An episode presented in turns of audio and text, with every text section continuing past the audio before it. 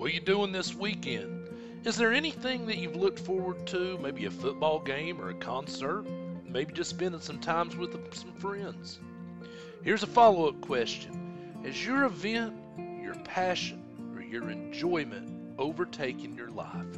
And has it superseded the need for God in your life? Today, we're going to be in 1 John chapter 5 verse 21 and it says, "Dear children, keep yourselves from idols." Talking about idols is tough because we all have them and we all hold them in high regard. Truth is, we get slightly offended when we talk about idols because we're fairly protective of them. Hobbies, sports, or any activities that seem to be ungodly is not a problem.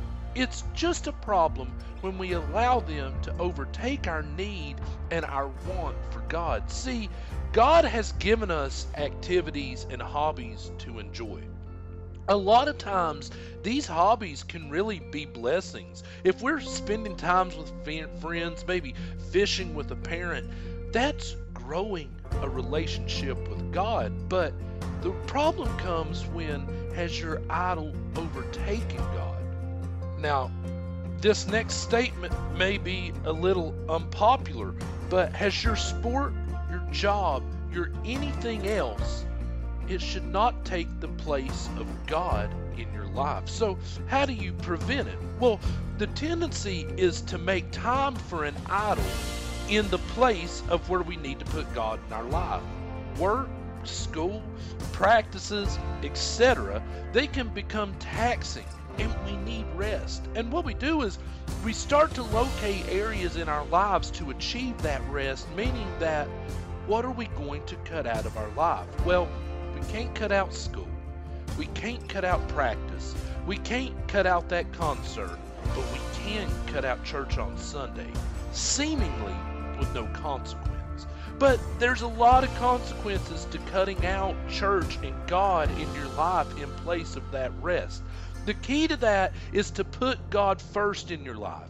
You can't put God in the I'll get to Him when I have the chance category.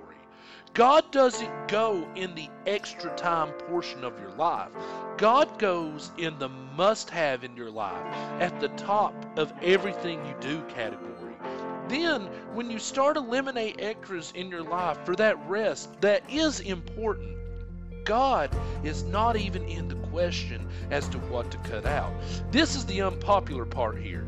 That means you might just have to cut out of sports practice. You might have to skip that concert. You might have to give away some of your me time so that you can have Jesus time without fail.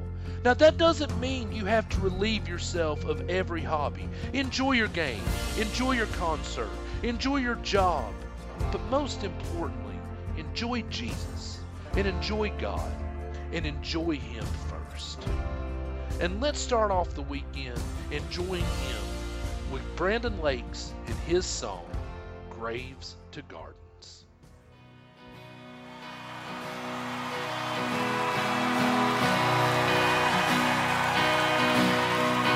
I searched the world,